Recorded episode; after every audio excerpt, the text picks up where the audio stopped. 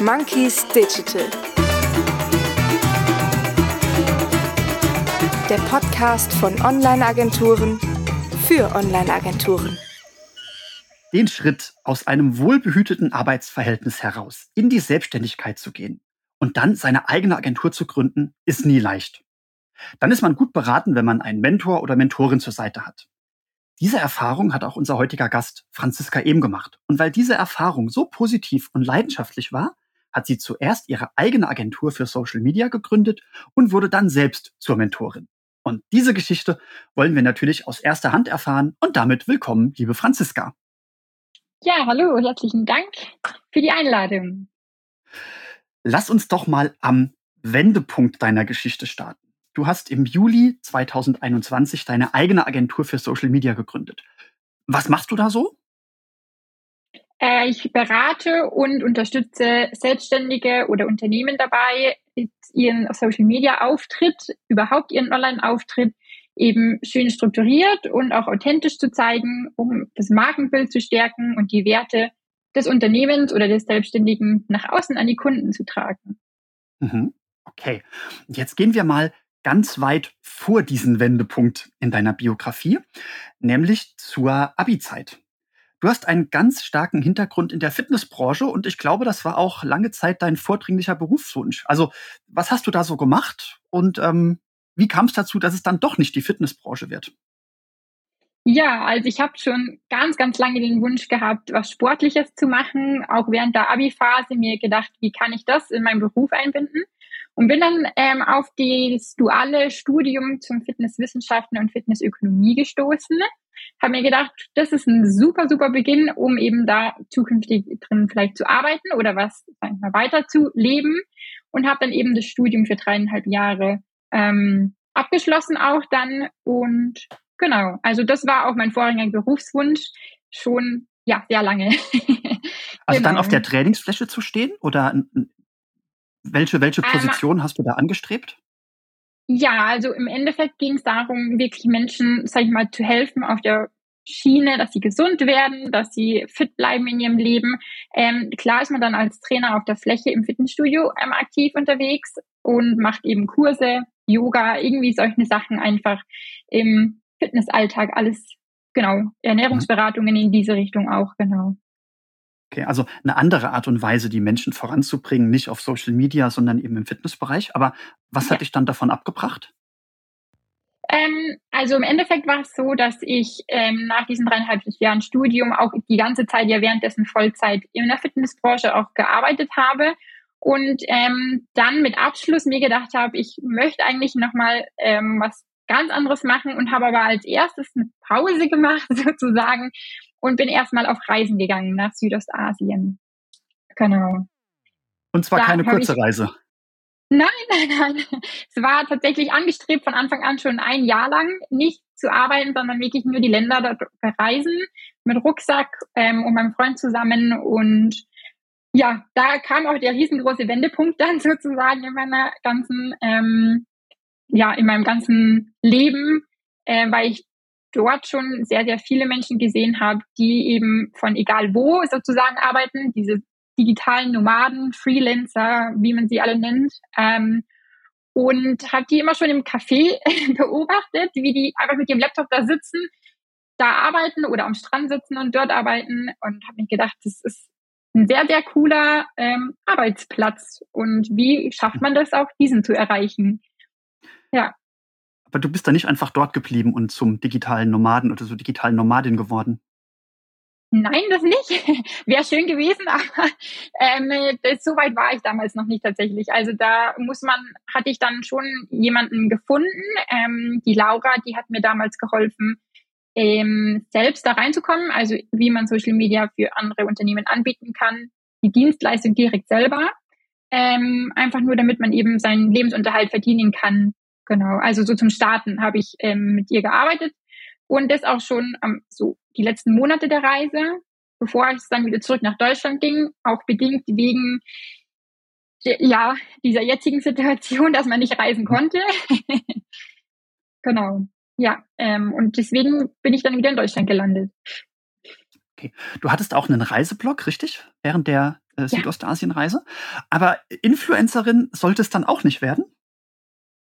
Nein, also der Reiseblog war auch bezogen auf das, wie man es schafft, äh, während der Reise sportlich zu bleiben, also noch eben die Fitness-Sache ähm, mit einbezogen. Hat mir aber so viel Spaß gemacht, auch schon das Social Media zu nutzen dafür und Webseiten und so weiter, dass ich angefangen habe, ähm, nicht als Influencer das zu machen, weil das wäre wahrscheinlich noch ein sehr, sehr weiter Weg geworden, bis man davon leben kann, ähm, sondern eben diese Expertise, die ich dann damit auch schon ein bisschen gewonnen habe, eben für andere Menschen als Dienstleistung anzubieten. Okay. Das heißt, du kamst, wenn ich das richtig zusammenfassen darf, aus Südostasien mit einem mit, mit einer gewissen Art Freiheitswunsch zurück, inspiriert durch die genau. digitalen genau. Nomaden, äh, mit einer Freude an Social Media. Und das heißt, was hat dich dann aus der Fitnessbranche rausgedrängt? Dieses morgens bis abends auf der Trainingsfläche parat stehen oder?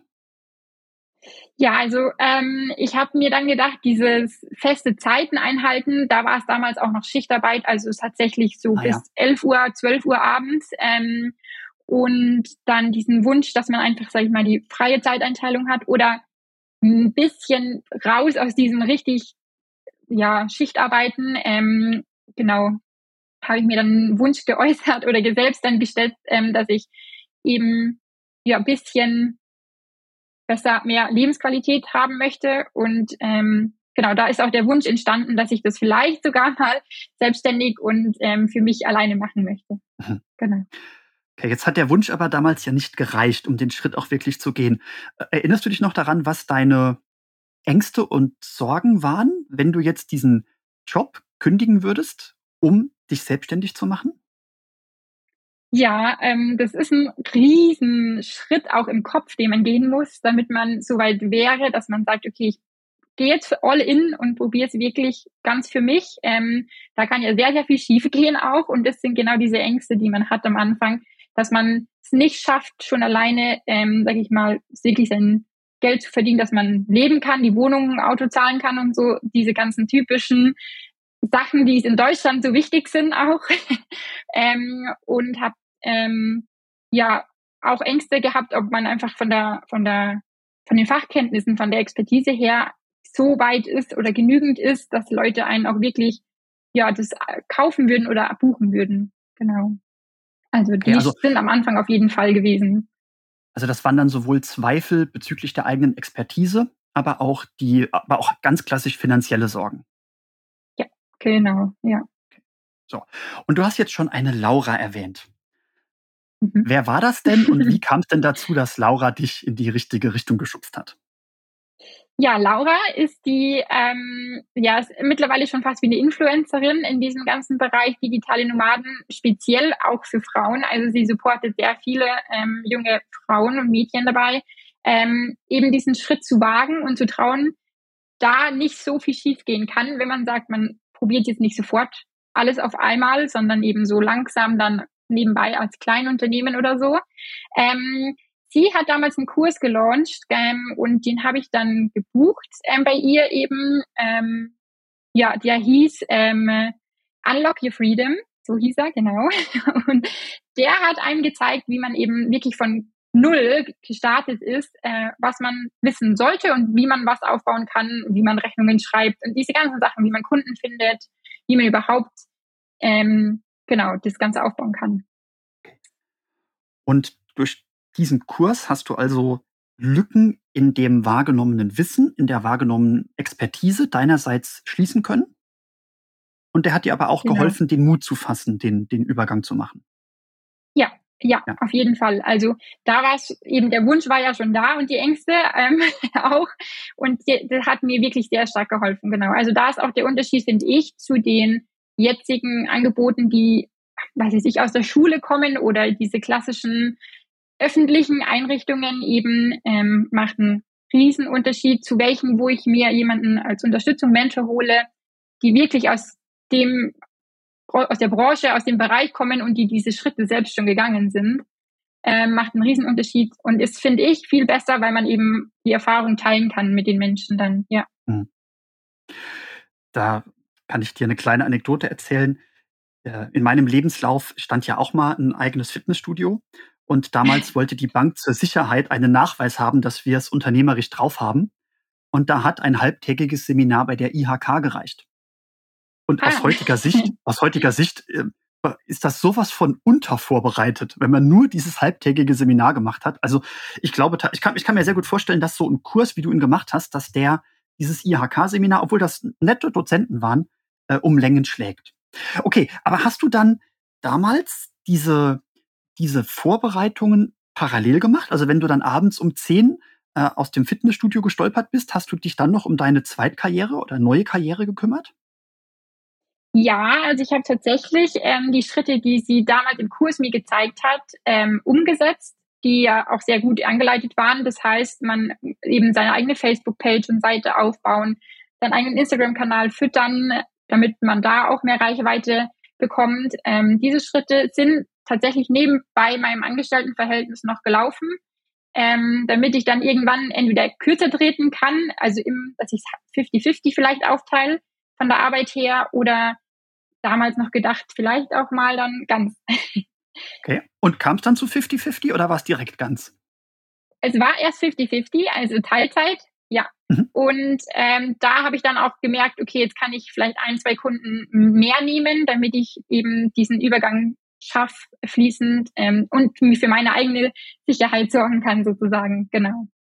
Hattest ja. du dir da ein spezielles Kriterium gesetzt? Also war das vielleicht irgendeine eine Einkommensschwelle nebenberuflich, wo du gesagt hast, wenn ich so und so viel 1000 Euro pro was auch immer erarbeite, dann bin ich bereit, um ja, also man informiert sich viel und man hört auch viel, dass man eben diese beispielsweise drei, drei oder sechs Monate eben Rücklagen haben sollte, bevor man jetzt all in geht ähm, und es ganz selbstständig versucht. Bei mir war es so, dass ich also erstens glücklicherweise natürlich auch den Rückhalt meiner Eltern immer hatte, ähm, die gesagt haben, mach was du möchtest. Ähm, wir unterstützen dich. Aber natürlich ähm, habe ich auch eben geschaut, dass das passt und ich vorab schon mir ganz klar kalkuliert habe, was brauche ich unbedingt, damit ich alles ähm, abdecken kann und was alles andere wäre on top sozusagen noch schön mhm. dazu. Okay. Und heute sind wir in einer 100%-Phase bei dir angekommen. Ja, seit Juli eben 2021 ist mhm. es dann schon Vollzeit. Okay. Gab es denn jetzt irgendwelche Befürchtungen von damals, die sich bewahrheitet haben? Also man sagt ja immer, selbstständig heißt selbst und ständig. Und es gibt auch nicht wenig Leute, die den Schritt in die Selbstständigkeit bereuen. Wie sieht es da bei dir aus? Also bewahrheitet hat sich dieses selbst und ständig definitiv, also auf jeden Fall. Man macht es nur auf einer ganz anderen Ebene. Also ich liebe das, was ich tue den ganzen Tag und mir macht es Spaß. Also mir kommt es nicht vor wie Arbeit. Ähm, es ist viel einfacher und man beschäftigt sich halt wirklich gerne damit den ganzen Tag. Was eben dieses immer Arbeiten dann gar nicht so schlimm macht tatsächlich. ähm, was allerdings, also bereuen tue ich es auch auf überhaupt gar keinen Fall. Man muss nur lernen, eben anders Prioritäten zu setzen. Also, dass man sogar auch mal eine Pause macht und dass man vielleicht mal einen Tag frei nimmt oder sich den Urlaub gönnt, so in die Richtung. Das ist auch manchmal gar nicht so einfach. Mhm. So, und jetzt wärst du ja in einer Position, wo du theoretisch mit einem Notebook zurück nach Südostasien kehren könntest, oder?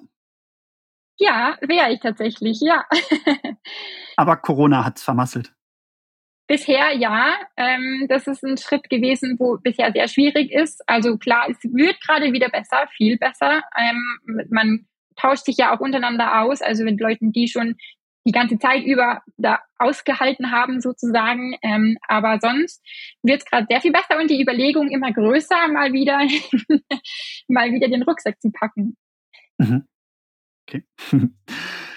ja, und jetzt ganz am Anfang in der Anmoderation habe ich gesagt, dass du jetzt selbst zur Mentorin geworden bist. Ich weiß, dass du dieses Wort nicht selbst benutzt. Also ich glaube, du bezeichnest dich nicht selbst als Mentorin. In meinen Augen bist du es aber. Äh, also jetzt gib uns doch einfach mal einen Einblick. Wie hat sich das, wie kam es dazu, dass du jetzt selbst auch andere Menschen unterstützt? Ja, also seit ich eben das Ganze Vollzeit mache, kamen immer wieder und öfters Fragen, ähm, wie ich das denn schaffe. Die Leute sehen natürlich diesen, diese Veränderung und diesen Switch im Leben, dass man plötzlich vormittags mal irgendwie zum Sport gehen kann oder irgendwelche Sachen machen kann. Ähm, und da kommen öfters die Fragen auf, vorwiegend eben Leute, die selbst diesen Wunsch hegen, einfach die freie Zeiteinteilung ähm, oder eben leben, wo sie möchten äh, und fragen, wie ich das geschafft habe oder wie, wie man das machen kann. Und habe dann den Leuten sehr, sehr gerne natürlich meine, meine Geschichte erzählt einmal und eben ähm, Tipps gegeben, wie sie denn starten könnten oder mit was sie beginnen sollten. Ähm, und habe dadurch dann wirklich schon tatsächlich zwei, drei Menschen geholfen, dass sie es jetzt auch so machen können und leben können, wie sie wünschen und wollen. Genau. Ja. Äh, gibt es da von diesen Personen ein Beispiel, wo du ein bisschen ins Detail gehen kannst?